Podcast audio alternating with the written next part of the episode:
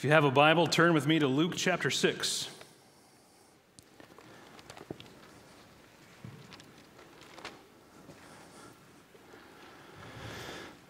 Some of you mentioned last week, but I did get some new glasses because, well, I'm getting old. Older. Problem is, I had them all the way on, and when I have them all the way on, I can't see you, so I'm going to be even older looking. I'm going to have them on my nose here this morning so you can make fun of me later. Luke chapter 6. G.K. Chesterton once defined a paradox as truth standing on its head, calling for attention. And when you read the Gospels, you find out that Jesus Christ was a master when it came to paradoxes. Last is first, giving is receiving. Dying is living, losing is finding, least is greatest, poor is rich, weakness is strength, serving is ruling. Jesus, time and again, is truly teaching us what our priorities should be in this world. And Jesus presents for us a world that is upside down from the world in which we live. It seems flipped around from the reality that is around us. And so that leads us to Luke chapter 6. We've been journeying through this gospel now for a number of months. Lord willing, we'll be in this gospel for the rest of this year and into next year. And we left off last week at verse 19, and we're going to begin here in verse 20. And so here's the main idea. Here's what I want you to get from this morning's sermon. So if you write down anything, write down this. Jesus graciously leads us to understand what the Christian life should look like for someone who belongs in the kingdom of God. Jesus graciously leads us to understand what the Christian life should look like for someone who belongs in the kingdom of God. So, our intent for the next this, this week and the next four weeks is to, to dive into the rest of chapter six and five sermons total. And Lord willing, we're going to understand what the Christian life looks like. And, and he turns the world on its head and shows us how we should live. And it's, it's really shocking. It's shocking because it's, it's countercultural to what we see in our world, perhaps even in your own life or even in the, the church, even. So look at Luke chapter 6, seven verses this morning, verse 20, and follow with me as I read. And he lifted up his eyes and his disciples and said, Blessed are you who are poor for yours is the kingdom of God. Blessed are you who are hungry now, for you shall be satisfied. Blessed are you who weep now, for you shall laugh. Blessed are you when people hate you and when they exclude you and revile you and spurn your name as evil on account of the Son of Man. Rejoice in that day and leap for joy, for behold, your reward is great in heaven, for so their fathers did to the prophets. But woe to you who are rich, for you have received your consolation. Woe to you who are full now, for you shall be hungry. Woe to you who laugh now, for you shall mourn and weep. Woe to you when all people speak well of you, for so their fathers did to the false prophets. As you read this, and hopefully you got a chance to look at it before this morning, these seven verses are broken up into four parts four blessings and, and four woes, and, and they correlate with each other. So that's my outline. Real simple. We'll take each blessing and woe and link them together as we walk through this passage. And uh, just so you know, if you're taking notes, my first point will be the longest point in the sermon. Uh, the others are much shorter. But before we get into that, I, I want to talk about what blessedness is. The word blessedness, because he says this multiple times. Matthew's gospel talks about this in the Beatitudes, and most likely it's been emptied of its meaning in some ways. Some translations say happy in Matthew's gospel, doesn't necessarily in Luke's gospel. But I think that, that translation of happy misses the point.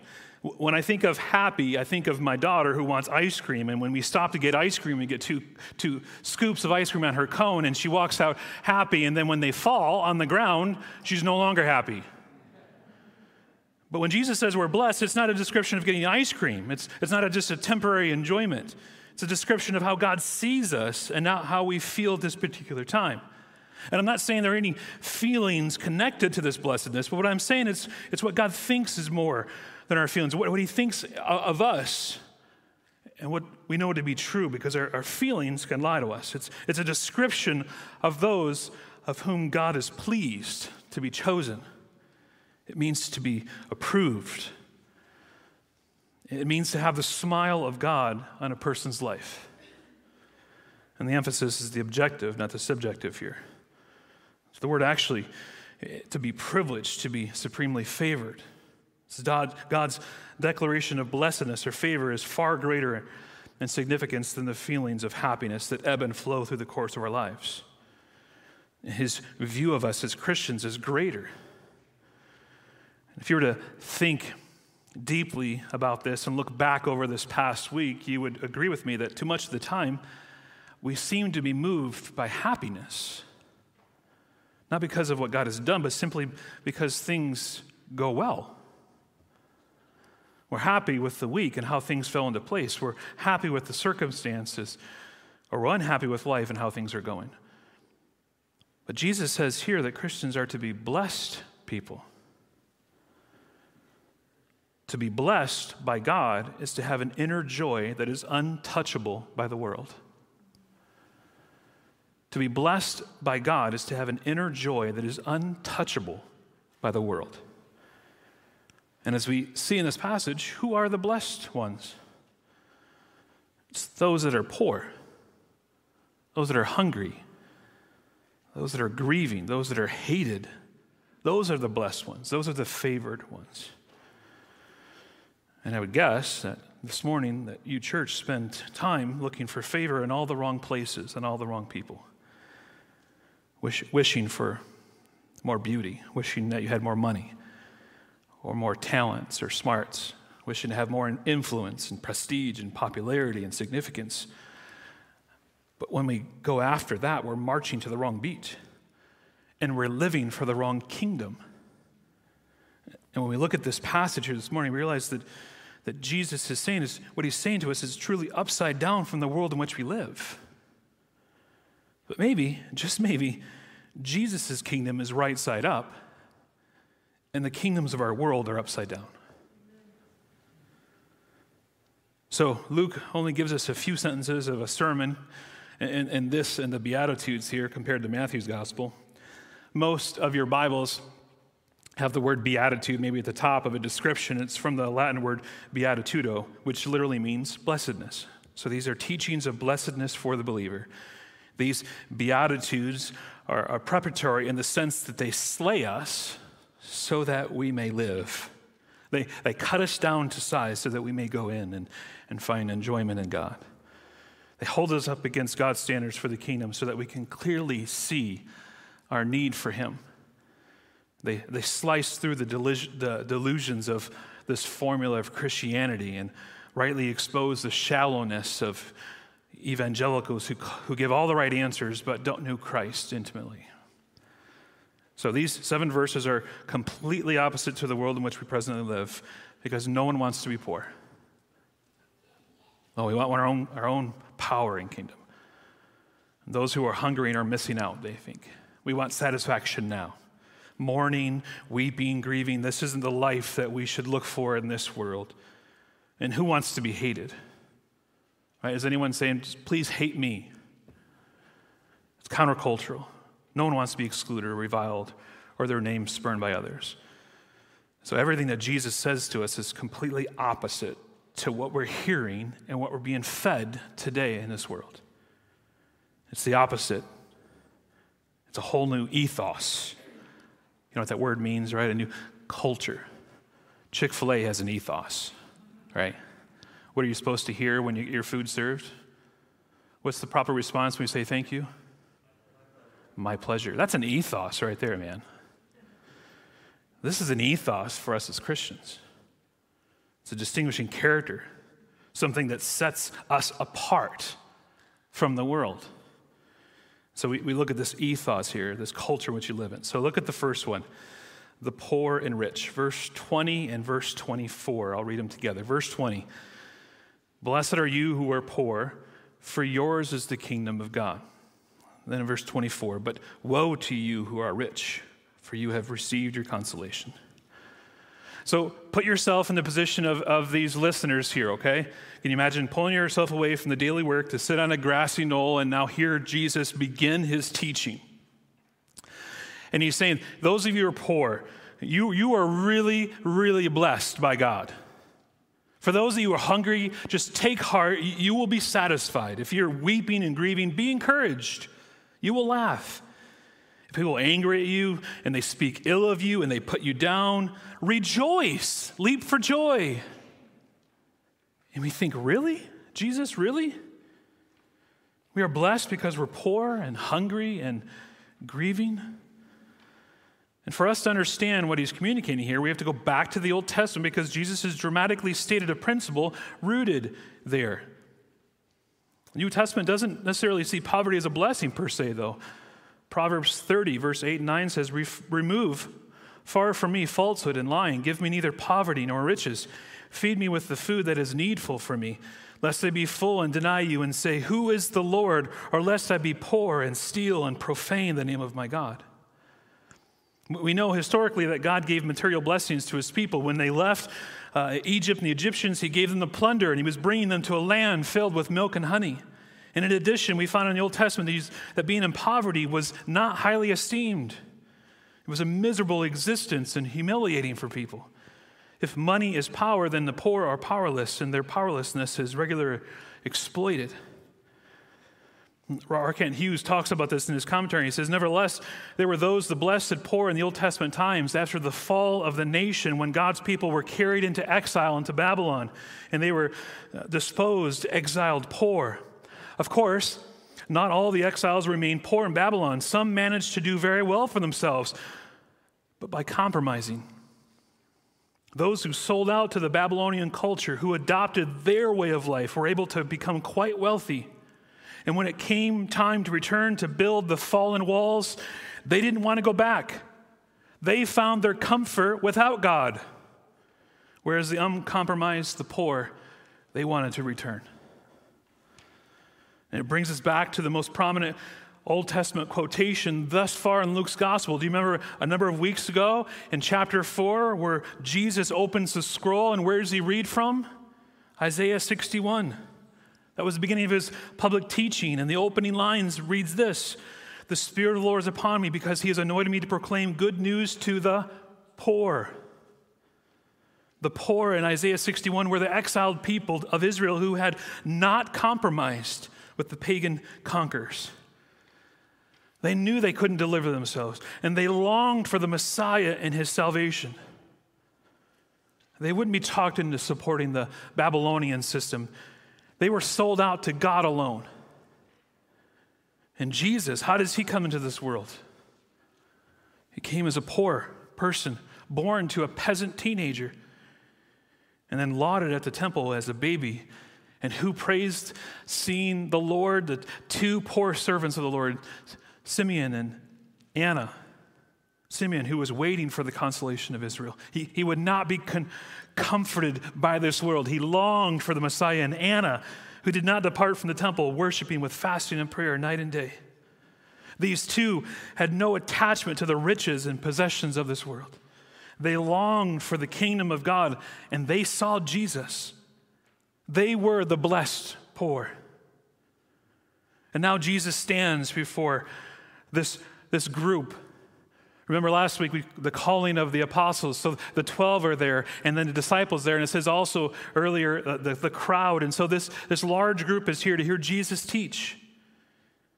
And there were some in front of him who, who weren't always poor in the world's eyes tax collectors and sinners alike who had lots of money in this world. They would not compromise with this fallen culture. They believe that Jesus Christ is the only hope for this world and he's the only way to the Father and they stand true in their relationships and their public conduct. Whatever wealth they, they have does not come through this ethical compromise or adoption of everybody's doing it in business practices.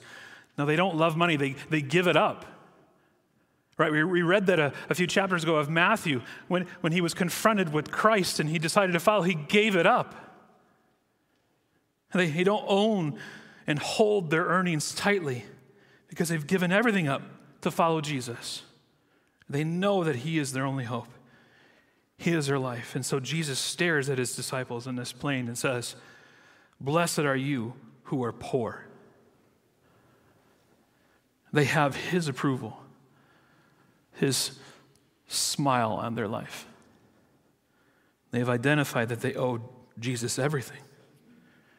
It's the blessing of emptiness, and those only those people will enter the kingdom.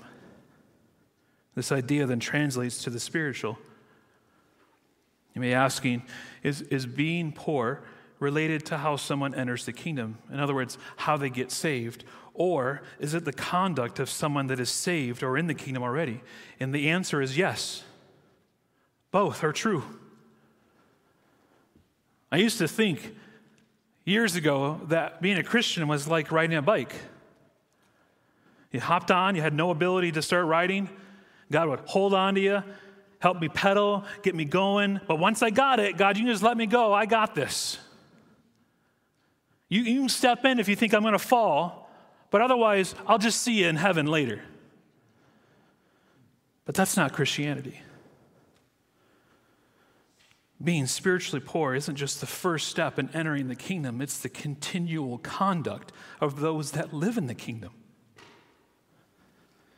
This is the ethos of kingdom citizens.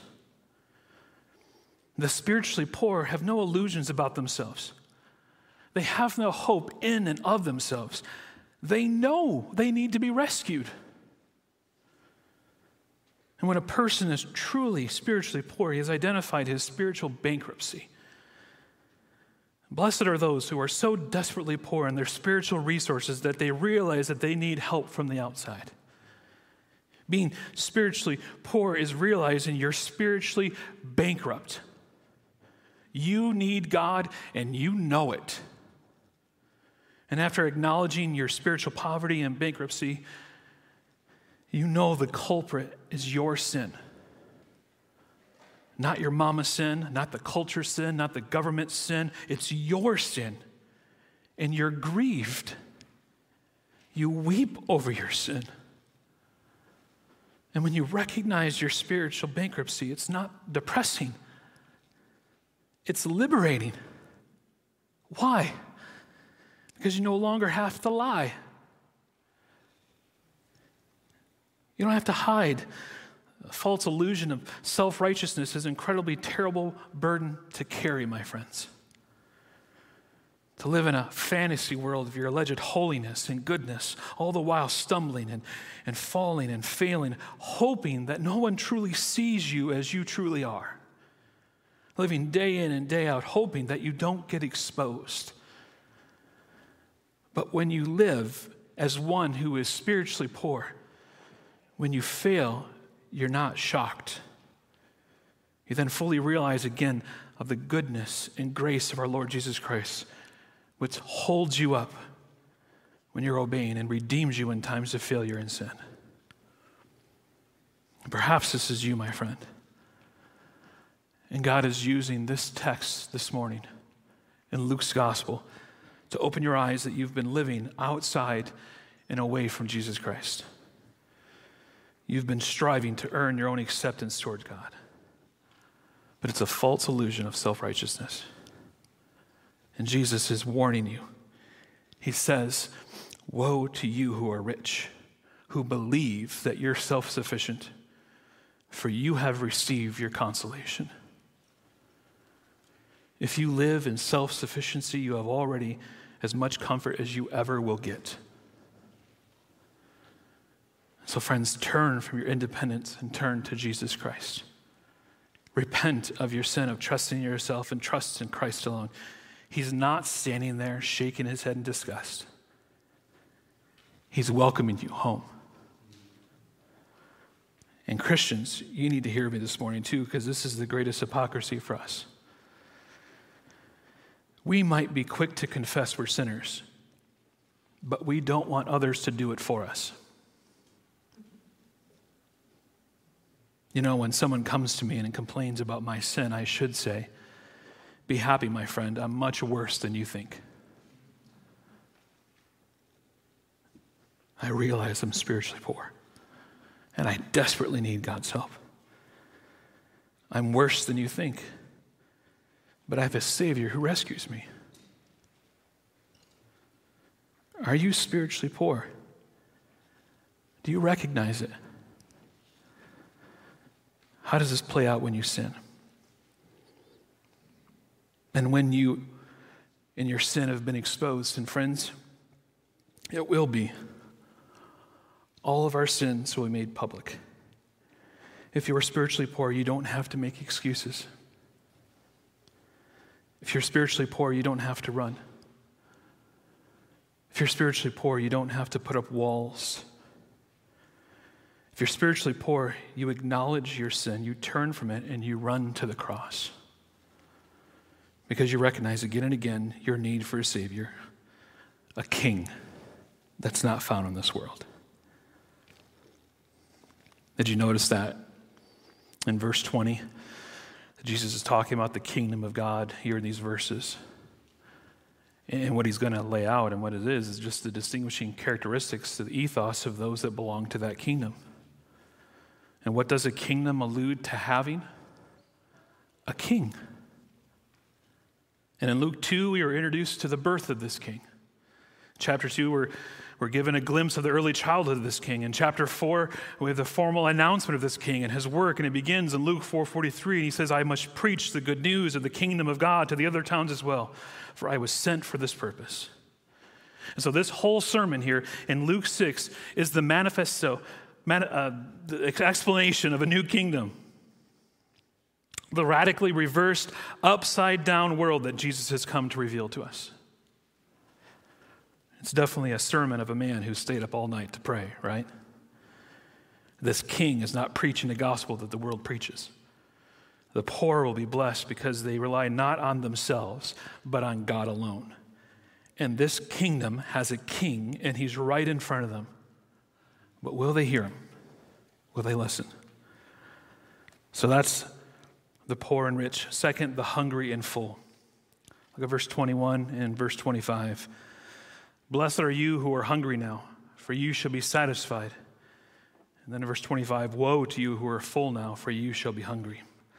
Again, the Old Testament doesn't directly equate blessing with physical hunger, but it does com- commend a different kind of hunger. The Psalms give us spiritual hunger. David writes in Psalm 42 As a deer pants for flowing streams, so pants my soul for you, O God. My soul thirsts for God, for the living God. When shall I come and appear before God? And David's imagery is passionate. His soul thirsts. His spiritual longing is like a, a bodily ache. Life apart from God is, is dried up. And in his coming earth, Christ became the source of all satisfaction. Jesus told the woman at the well, Everyone who drinks of this water will be thirsty again, but, but whoever drinks of the water that I will give him will never be thirsty again. The water that I give him will become in him a spring of water welling up to eternal life. And this hunger and satisfaction have material and spiritual overtones. Those who lack physical comforts in this life are most likely to turn to God's promise for help those who are full and are experiencing now fullness, and it's all the comfort that they'll ever enjoy. And they will go hungry in that future day when God finally sets all things right and gives justice to everyone. And Luke is giving us the sense of this temporariness of hunger and of weeping. They, they happen now. But such temporal poverty and hunger and weeping will barely be a memory in the kingdom of God.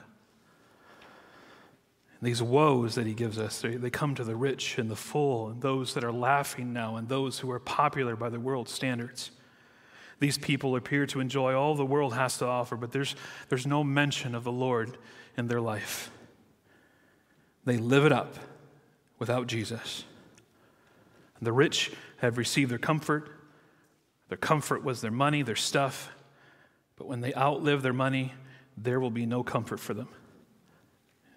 Their money will outlive its usefulness in this life.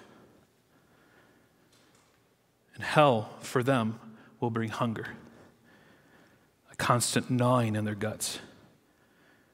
They had it all in this life and will have nothing in the life to come because they never had Jesus Christ. It's easy to grow comfortable in this world. This place has allowed some of us to grow wealthy and full. But, friends, there's a great spiritual danger here. Some have grown spiritually numb by all their possessions. And because our stomachs and our houses are full, we may not hunger as we should for a different kind of life, a different kind of world. And may we never become so well fed that we never hunger for the things that are from above. Third is the grieving and the laughing. Look at the second half of verse 21. Blessed are you who weep now, for you shall laugh. And then the second half of 25 Woe to you who laugh now, for you shall mourn and weep. Jesus is not preaching against laughter for the Christian. He's not saying, Blessed are the grim and gloomy. Solomon says that a joyful heart is good medicine. It's good to laugh.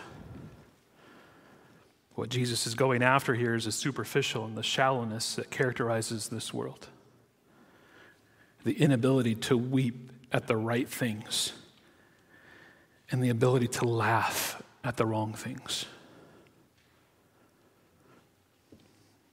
Man, this is seen so clearly right now in this election cycle by both candidates. If you want to know someone's character, find out what makes them laugh and what makes them weep. What we laugh at and what we weep over indicates our value of life, and values are part of our maturity. Those who weep here are blessed because they recognize the depth of their sin and allow their hearts to be broken by it. This weeping is gospel focused. It's not grieving of the loss of a loved one, it's grieving of the loss of your innocence, grieving at the loss of your righteousness. This is a deeply felt sorrow for sin and all of its consequences, and its corruption, and its heartbreak, and devastation and disgrace. And this is the ethos ethos of a member of the kingdom of God. He doesn't ignore himself by being amused by the thrills of this world with endless entertainment and recreations, nor does he excuse his sin, belittling his sin, denying his sin by weighing it in the balance of what he regards as good behavior and good deeds and a good life. And you can hear the Apostle Paul grieving himself in Romans 7. For I do not understand my own actions, Paul writes. For I do not do what I want, but I do the very thing I hate. Now, if I do what I do not want, I agree with the law. That is good. So now it is no longer I who do it, but sin that dwells within me. For I know that nothing good dwells in me, that is in my flesh. For I have the desire to do what is right, but not the ability to carry it out. For I do not do the good I want, but the evil I do not want is what I keep on doing. And then he cries out, O wretched man that I am, who will deliver me from this body of death? Paul is grieving his heart. You can hear it. It makes him grieve. He mourns in what he ought to be and what he is. Does this sound like you? Have you experienced, have you felt this way that Paul does? Do you grieve over your sin? Do you weep over the sin of others? We're called to weep over lost souls, over people who will go into an eternal darkness without Jesus Christ. Or to weep over the world's misery, over the injustice that falls on so many helpless people, over the unfairness that victimizes the weak, over child abuse, over battered women, over adultery, over divorce, over betrayals, over rejection, over loneliness, over those who now laugh, but who, unless they turn to Jesus Christ, will suffer God's condemnation forever. Friends, what we laugh at and what we weep over indicates our values in our life. Last is the last couple here the hated and the loved. Verse 22 Blessed are you when people hate you, and when they exclude you and revile you and spurn your name as evil on account of the Son of Man. And then verse 26 Woe to you when all people speak well of you, for so their fathers did to the false prophets. People will hate us for our love for Jesus, not because of our obnoxious behavior as Christians. People will hate you when you are devoted to God above this world and the things in this world. I mean, this is the most strange of Jesus' four Beatitudes in this section from the world's perspective.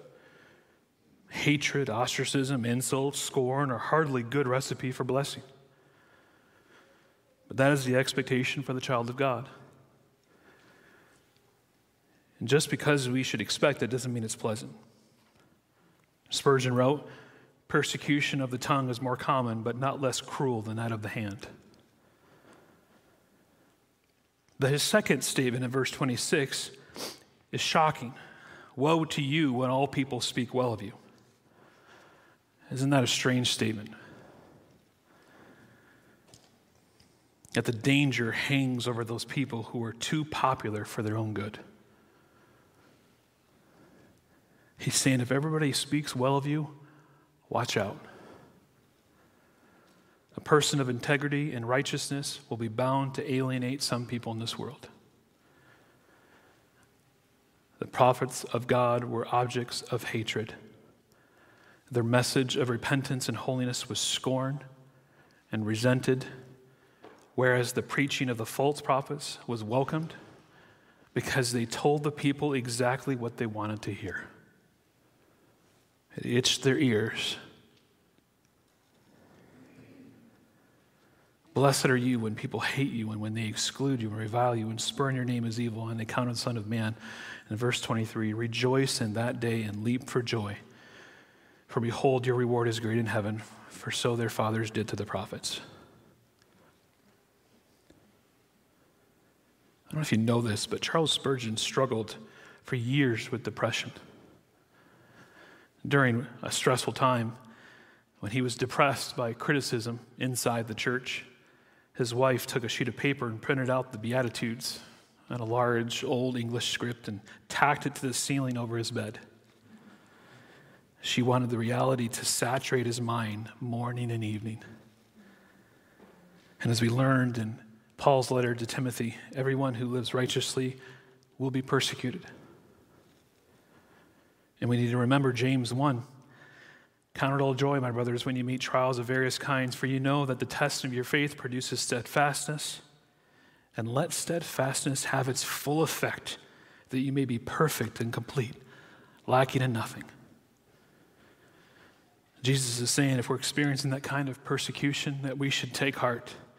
It puts you in good company of godly prophets of old, who themselves were despised and killed because of their work for the Lord. First comes the cross, then comes the crown. So, friends, don't give up. Rejoice in that day, leap for joy. This rejection isn't pointless, it leads somewhere. It's the pathway to joy, Jesus says. Well, let me end here. And if I haven't made you uncomfortable or upset, I'm going to do it now. Jesus is showing us a different way to live, an upside down way compared to this world.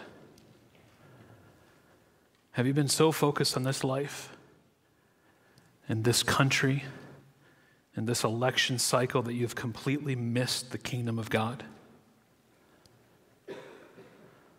What if this country collapses with anarchy from the left and the right, and our religious freedom is gone? And all that remains for us is prison, exile, fear from the authorities that are over us. What will you do? Have you been trained to live in this world? I was properly chastised by John Piper this week. And I'm here to tell you my job as your pastor is not to teach you how to live a carefree and comfortable life in this world.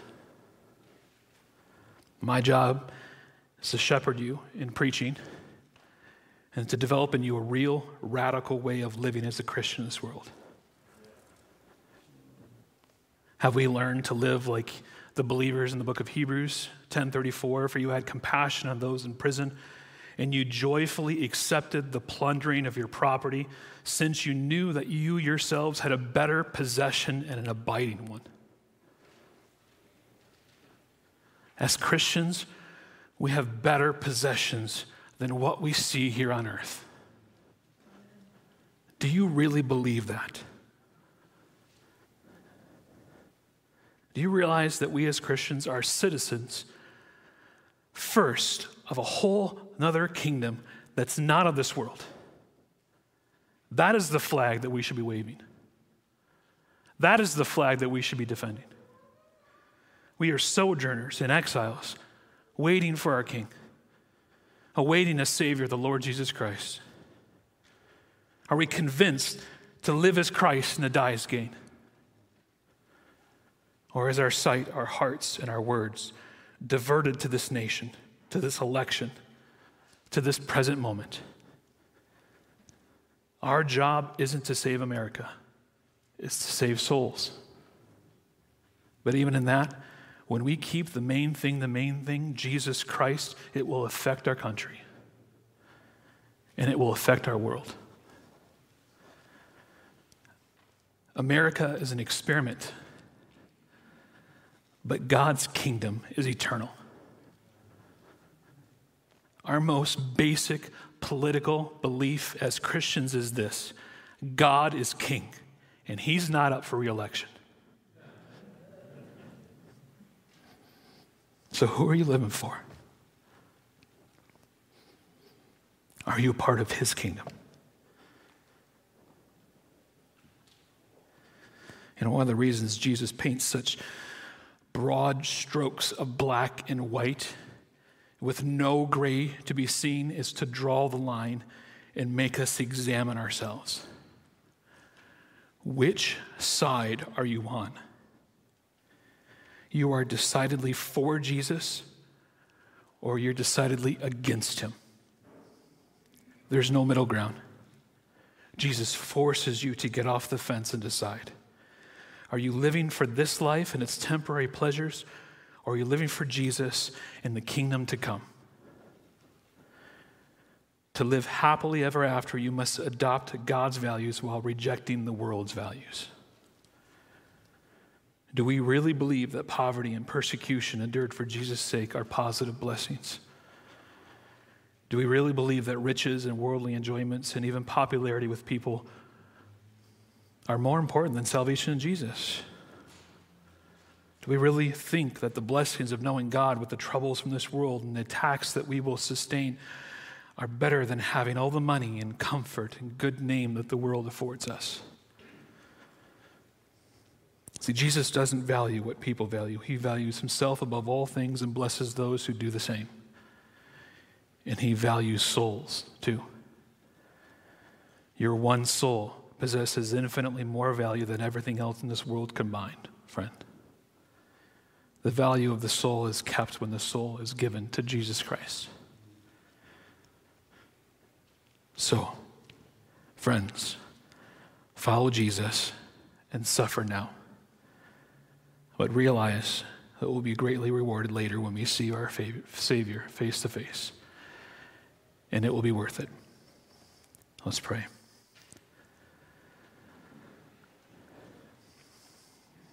Father, the sway of this world is strong. And we feel so tugged in so many directions. And we need your help. And we ask that you would hold us tight. And we know we can trust you to do that. We thank you that we can trust in you in the midst of turmoil in our lives. And we pray that we will take seriously your calling upon our lives to live for you alone. For us who are poor, that we would be encouraged that God knows our, our plight and He has sent a rescue. For us that are hungry, that we be blessed and we be satisfied in you. For those who are weep, to remember that we will laugh one day. And for us that are persecuted for Jesus' sake, we take heart that Jesus is coming back soon. And we rejoice in that day, leaping for joy, where we will finally see you face to face. And Lord Jesus, may they may that day come very soon. We pray this all in Christ's name. Amen.